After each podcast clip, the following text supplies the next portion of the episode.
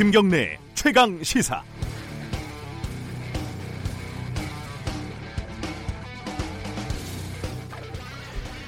조국 전 장관 동생에 대한 구속영장이 기각이 되고 지난 십사 일 서울중앙지법 국가, 중앙지법 국감에서 소동이 한 차례 벌어졌었습니다.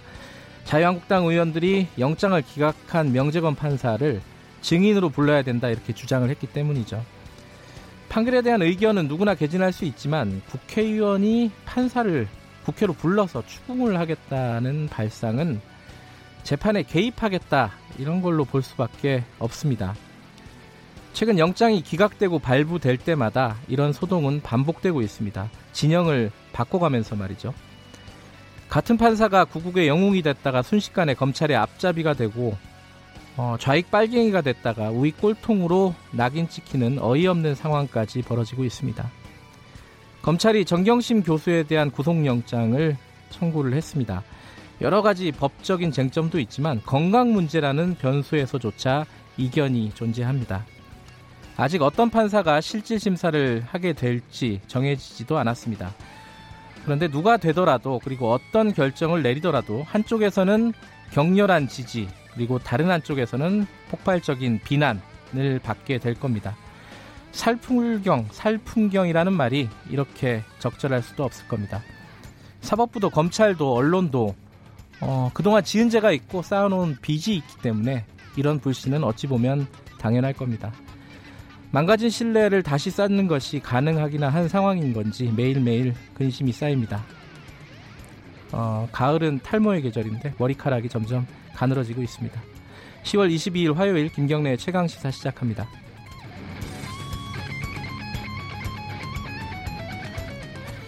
김경래의 최강시사는 유튜브 라이브로도 함께하고 계십니다. 문자 참여 기다리고요. 샵 구칠삼공으로 보내주시면 됩니다. 짧은 문자는 오십 원, 긴 문자는 백 원이고요. 스마트폰 애플리케이션 콩 이용하시면 무료로 참여하실 수 있습니다. 오늘 주요 뉴스 브리핑부터 시작하겠습니다. 고발뉴스 민동기 기자 오늘도 나와 계십니다. 안녕하세요. 안녕하십니까. 첫 번째 소식은 문재인 대통령 소식이네요. 어제 주요 종교 지도자들을 청와대로 초청을 했는데요. 네. 국민 통합이라는 면에서 나름대로 협치를 위한 노력을 하기도 하고 많은 분야에서 통합적인 정책을 시행하면서 노력을 해왔지만 크게 진척이 없는 것 같다 이런 얘기를 했습니다. 네. 검찰개혁이라든지 공수처 설치라든지 국민들의 공감을 모으고 있었던 사안들도 정치적인 공방이 이루어지면서 갈등이 일어나고 있는 상황이다 이렇게, 이렇게도 언급을 했는데요. 네. 총선이 점점 다가오기 때문에 정치적 갈등은 더 높아지고 국민들 사이의 갈등으로 증폭될 가능성도 있다고 생각이 된다면서 국민 통합과 화합을 위해 대통령인 자신부터 우리 모, 정치 모두가 더 많은 노력을 기울여야겠다 이런 점을 강조를 했습니다. 오늘 문재인 대통령이 국회에서 연설을 하죠? 그렇습니다. 예, 그 어떤 메시지가 나올지 좀 지켜보고요. 어, 조국 장관 가족 수사 소식 좀 알아보죠. 정경심 교수에 대한 영장이 어제 청구가 됐죠. 열한 가지 범죄 혐의를 적용을 해서 검찰이 구속영장을 청구를 했는데요. 네. 조국 전 장관 수사를 시작한 지 오십오 일 만입니다. 네. 아, 적용한 혐의가 크게 한 세 가지 정도 되거든요. 네. 자녀 입시 부정 관련 의혹, 네. 사모펀드 투자 의혹, 그리고 증거 위조 교사 의혹 이렇게 세 가지 정도 됩니다. 어, 정 교수에 대한 구속 전 피의자 신문, 그러니까 영장실질심사는 내일쯤 열릴 것으로 예상이 되고 있습니다. 정경심 교수 쪽 변호인이 입장문을 내서 일단 입장을 내서 반박을 했는데요. 네. 딸 입시 문제는 재판에서 해명이 될 것이고 사모펀드 부분은 오촌 조카의 잘못을 피의자에게 더 씌우는 것이다. 그리고 네. 증거인멸도 인사청문 단계에서 사실 확인 노력과 해명에 대한 오해에서 비롯됐다. 이렇게 반박을 했습니다. 이 법원의 영장 발부 여부가 조국 전 장관 관련 수사에 향방을 가르는 분수령이 될 것으로 보입니다. 범죄 혐의가 뭐 구체적으로 보면은 열한 가지인데 네. 어, 좀 복잡합니다. 그래서 이거는 어, 삼 부에서 저희들이 좀 자세하게 분석을 한번 해보고요. 네. 어, 이게 영장이 발부가 될지 기각이 될지에 따라서 말씀하신 대로 어, 앞으로 수사 향방을 가르는 어떤 분수령이 될 것이니까 그 부분에 대한 어떤 예측이나 전망도 한번 해보겠습니다. 삼 부에서요. 네. 어, 검찰개혁 관련된 어떤 뭐랄까요? 방안들은 계속 나오고 있습니다. 네, 제이 기 법무검찰개혁위원회가 네 번째 개혁 방안을 발표를 했거든요. 현재 임의 배당 시스템을 개선하라고 권고를 했습니다. 그러니까 검찰의 자의적인 사건 배당을 막고 이를 활용한 정관예우를 근절하자는 그런 취지인데요. 현재 검찰은 검사장 또는 검사장으로부터 위임받은 차장검사 등이 사건을 임의 배당을 하고 있습니다. 그러니까 배당 기준을 보면 중요 사건 및 사회적 관심 사건 이렇게 되어 있거든요. 네. 상당히 좀 모호하게 되어 있습니다. 그러니까 사실상 지휘부가 주임 검사를 결정하는 그런 방식인데요. 이것 때문에 검찰 지휘부가 임의 배당 체계를 활용을 해서 수사 강도를 조절한다, 이런 비판이 제기가 됐습니다. 개혁위는 검찰의 전관예우 문화라든가 무조건적인 상명하복 문화의 바탕에 이런 자의적 배당 관행이 있다, 이렇게 지적을 하고 있습니다. 그러니까 검찰 지휘부 뜻을 잘 헤아려서 사건을 처리할 가능성이 높은 검사에게는 민감한 사건을 배당을 하고, 네, 지휘비 뜻을 따를 가능성이 낮은 검사에게는 굉장히 복잡한 사건을 배당을 한다는 겁니다. 다른 일 못하게요? 그렇습니다. 그러니까 이걸 이제 검찰 내부에서는 예, 폭탄 배당이라고 얘기를 한다고 하는데요. 예. 이런 문화가 있어 왔다는 점을 지적을 하고 있습니다. 특히 특정 검사에게 사회적 주목을 받는 사건을 반복적으로 배당하는 특혜 배당도 문제로 꼽았습니다. 그, 검찰은 사건을 배당으로 뭐 한다, 이런 속설이 있죠. 그렇습니다. 이게 어, 사실은 자연스러운 건데요. 왜냐하면은 어, 수사 잘하는 사람한테 중요한 사건 맡기는 거잖아요. 그렇죠. 네. 이게 자연스러운 일인데 이거를 어, 뭐랄까요, 빌미로 해서 어, 자의적으로 어, 어떤 뭐랄까요, 중요한 사건이라고 보이는 것들은 어, 저기 자기가 주고 싶은 검사한테 주고, 주는 거죠. 그죠? 네. 그리고 좀 상대적으로 좀 빛이 안 나는 사건 같은 경우는 말 안 듣는 어, 네, 검사에게 그런 음. 관행들이 있어 오니까 이런 어떤 어, 개혁 방안들이 나오는 것 같네요. 어, 이게 사실은 이제 검찰 개혁과 관련된 또 연장선이긴 한데 이 윤석열 총장 관련된 그 한겨레 보도요. 네. 그 수사를 지금 검찰이 하고 있지 않습니까? 그렇습니다. 관련된 잡음이 좀 들리고 있습니다. 그 법무부 검찰과거사위원회 외부위원들하고요, 대검 진상조사단 외부 조사단원들이 어제 성명을 발표를 했습니다. 네. 그러니까 윤석열 총장 명예훼손 사건을 경찰이 수사하라고 주장을 했습니다. 그러니까 성명서를 보면 서부지검이 지난 십육 일 진상조사단원들에 대한 조사에 들어갔는데요. 네. 일부 조사단원은 십육 일부터 십팔 일까지 매일 조사 요청 관련 전화를 받았고, 조사단원 가운데 적어도 세 명이 참고인 조사 요청 또는 참고인 조사에 나갔다고 합니다. 이들은 검찰총장 개인 명예 사건, 명예훼손 사건에 검찰의 수사권과 총장의 수사 지휘권 모두를 남용하고, 남용하고 있는 것이다 라고 지적을 했고요. 검찰 수사를 즉각 중단하고 경찰의 사건을 이첩할 것을 요구를 했습니다. 이에 대해서 서울 서부지검 관계자는 필요한 한도 내에서 조사 중이고 과거사위원회 조사에 흠집을 내려는 의도는 전혀 없다, 이렇게 또 해명을 했습니다. 일단 진상조사단에서 얘기가 흘러나간 걸로 보고 누가 흘렸나 요거를 색출을 하겠다는 거죠. 그런 의도가 좀 있긴 있는 것 같습니다. 그러다가 보면은 우려되는 점은 과거사위 자체 수사 자체를 다시 검찰이 들여다볼 가능성이 있다. 그러니까 외부 단원들은 그런 네, 우려를 좀 성명에서 포함시킨 것 같고요. 이게 참 양비론이 별로 안 좋은데 이럴 네, 때는 양비론이 좀 필요한 것 같기도 합니다. 네. 그 한겨레 보도도 좀 성급했던 측면이 있고요. 그렇죠. 검찰의 수사도 이건 좀 무리하다라는 측면이 분명히 있는 것 같습니다. 네.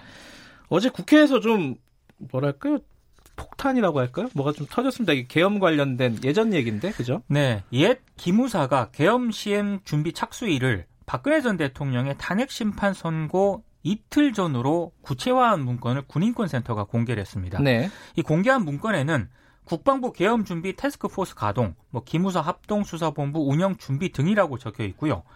또 뭐 계획 완성을 삼월 삼일로 적고 탄핵 심판 선고일까지 시행준비 미비점 보완, 뭐 계엄기구 설치 운영 등의 계획을 적시를 하고 있습니다. 심지어 계엄 선포 뒤에 언론 통제 계획도 구체적으로 지금 담겨 있는데요. 기무사가 이 문건을 작성했을 때는 황교안 자유한국당 대표가 대통령 권한대행을 맡고 있던 그런 시기였거든요. 예. 이것 때문에 황 대표가 좀 연루됐을 가능성이 있다, 이런 주장이 제기가 됐습니다. 자유한국당이 강력히 반발을 했는데요. 이창수 자유한국당 대변인이 논평에서 현재 야당 대표가 연루되었을 정황이 보인다는 아니면 말고 폭로성 회견으로 신뢰할 수 없는 내용에 불과하다. 이건 명백한 가짜뉴스다라고 비판을 했고요. 네. 기자회견과 관련해서 배후 세력은 없는지 낱낱이 살피고 강력히 법적으로 대응해, 대응해 나가겠다고 밝혔습니다. 예전에 이게 계엄과 관련된 문건이 공개가 된 적이 있었는데 그거랑은 좀 다른 건가요? 좀 다른 건데요. 예. 더 구체적으로 사실상의 음. 실행 계획을 좀 담았다라고 보시면 될 것 같습니다. 그러니까 황교안 자유한국당 대표가 당시 엔에스씨 의장이었고요. 그렇죠. 그렇죠? 그렇기 때문에 보고를 받았을 가능성에 대해서 어, 제기, 어, 의혹을 제기를 한 정도인 그렇습니다. 거고 아직 그 부분에 대한 사실 확인은 된 건 아니고요. 네. 어, 근데 좀 무섭습니다. 아, 어, 이게 내용 자체만 보면 예. 굉장히 좀 무섭습니다. 좀 음, 정확하게 좀 파악을 해야 될 것 같습니다. 그렇습니다. 그리고 한 가지 또 당시 검찰이 수사를 하고 지금 재판 진행 중이잖아요. 진행 중인데 예. 당시 그 기무사령관 조현천 기무사령관이 예.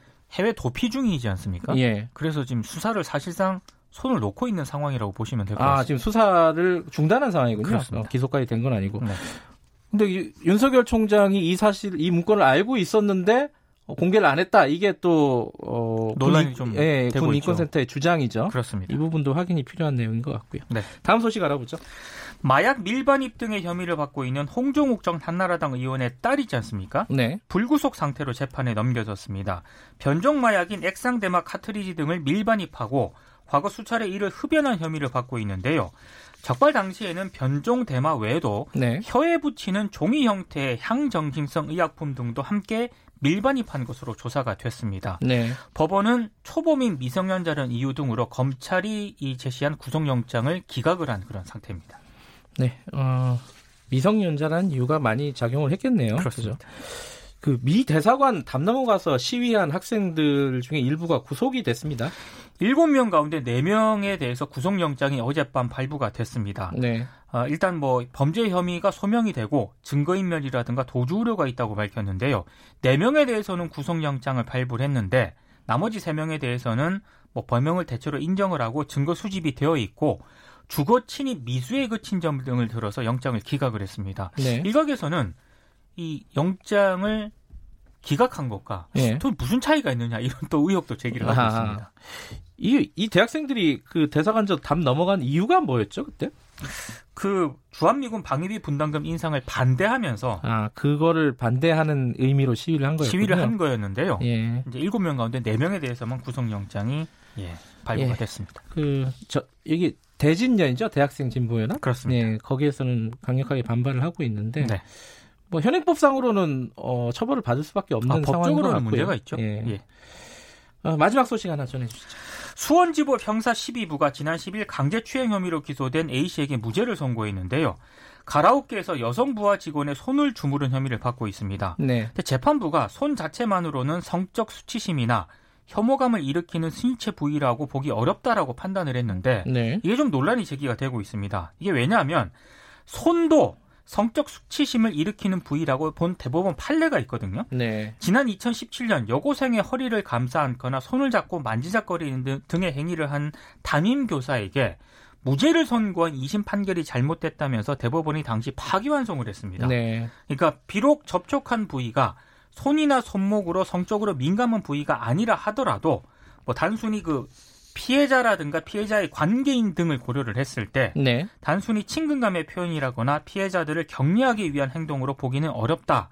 이게 대법원의 판결이었는데 조금은 논란이 제기될 수 있는 그런 판결을 좀 이번에 했습니다. 알겠습니다. 여기까지 듣겠습니다. 고맙습니다. 고맙습니다. 고발뉴스 민동기 기자였고요. 김경래 최강시사 듣고 계신 지금 시각은 일곱 시 삼십구 분입니다.